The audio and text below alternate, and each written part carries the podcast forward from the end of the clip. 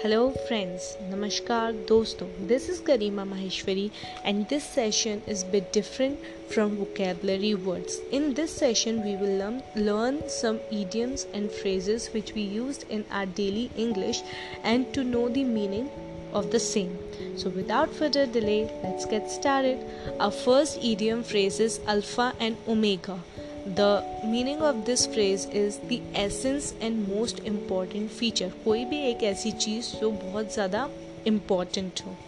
Second is a bed of roses the meaning of this is a situation और position of comfort and contentment कोई भी एक ऐसी situation या position जो बहुत ज़्यादा कंफर्टेबल है, उसको हम बोलते हैं a bed of roses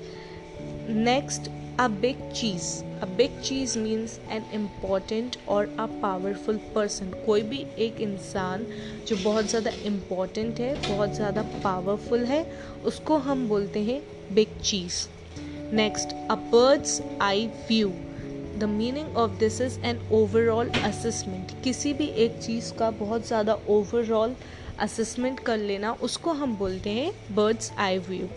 next is a bold from the blue unexpected happening कोई भी एक बहुत ज़्यादा ऐसी हैपनिंग है जो अनसर्टन है अनएक्सपेक्टेड है, हमने ऐसा कभी सोचा भी नहीं है। नेक्स्ट अबव ऑल चीफली और बिफोर एनीथिंग एल्स मतलब बहुत ज़्यादा इंपॉर्टेंट कोई चीज़ है, सबसे ऊपर है और बिफोर एनी थिंग एल्स मतलब कोई भी चीज़ करने से पहले सबसे ज़्यादा इम्पोर्टेंट और चीफ उसको ही माना गया है। above board without any secret scheming. Next is Achilles' heel. The meaning of this is a weak point or fault in someone or something otherwise perfect or excellent. कोई भी एक ऐसा वीक पॉइंट या fault किसी में भी या किसी चीज़ में भी अदर देन द परफेक्ट और excellent Next one is acid test. The meaning of this is real test to prove one's ability or talent. किसी की भी एबिलिटी या टैलेंट को चेक करने का एक जो रियल टेस्ट होता है प्रूव करने का, उसको हम बोलते हैं at acid test next is add a new feature to one's cap it means to acquire a new distinction कोई भी एक ऐसी चीज़ जो हमने प्रेस वर्दी है या जो अवार्ड जो हमने एक्वायर कर लिया है विद अ न्यू डिस्टिंक्शन उसको हम बोलते हैं add a new feather to one cap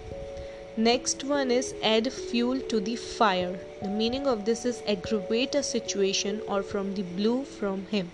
means किसी भी चीज़ को बद से बदतर कर देना, खराब से और ख़राब कर देना। Next idiom phrase is after all. After all, basically a normal idiom phrase which we used in our daily English, which means conclusively. Next one is again and again. Again and again means repeatedly. कोई भी चीज़ बार बार हो रही है उसको बोलते हैं again and again next against a rainy day मतलब to meet emergency कोई भी एकदम से कोई एमरजेंसी आ जाना, उसको हम बोलते हैं that idiom phrases against a rainy day next apple of discord apple of discord means cause of conflict next one is apple of one eye means very affectionate और फॉन्डली कोई भी एक ऐसा पर्सन जो हमें बहुत ज़्यादा दिल से प्रिय है, उसको हम बोलते हैं apple of one eye next one is apple pie order apple pie order means excellent और परफेक्ट ऑर्डर बहुत ज़्यादा एक्सेलेंट ऑर्डर है या बहुत ज़्यादा परफेक्ट ऑर्डर है, उसको हम बोलते हैं apple pie order next one is at a discount it means not valuable और नॉट इन वर्थ मतलब कोई भी एक ऐसी चीज़ जो ज़्यादा वैल्यूएबल नहीं है, जो ज़्यादा वर्दी नहीं है, उसको हम बोलते हैं at a discount or next idiom phrases at a loss to be confused और अनएबल टू रिमेंबर बहुत ज़्यादा कन्फ्यूज़न है किसी चीज़ का या किसी चीज़ को याद नहीं कर पा रहे अनएबल टू रिमेंबर उसको हम बोलते हैं at a loss next one and today's last idiom phrases at an arm's length मतलब to keep something unpleasant at a distant और ईवल मतलब कोई भी जो एक ऐसी चीज़ है जो बहुत ज़्यादा अनप्लीजेंट है, उसको वन आर्म डिस्टेंस पे रखना, उसको हम बोलते हैं at an arm's length so these are the idiom phrases for today keep learning stay tune with me for more further updated audios regarding idiom and phrases till then bye bye take care keep learning good night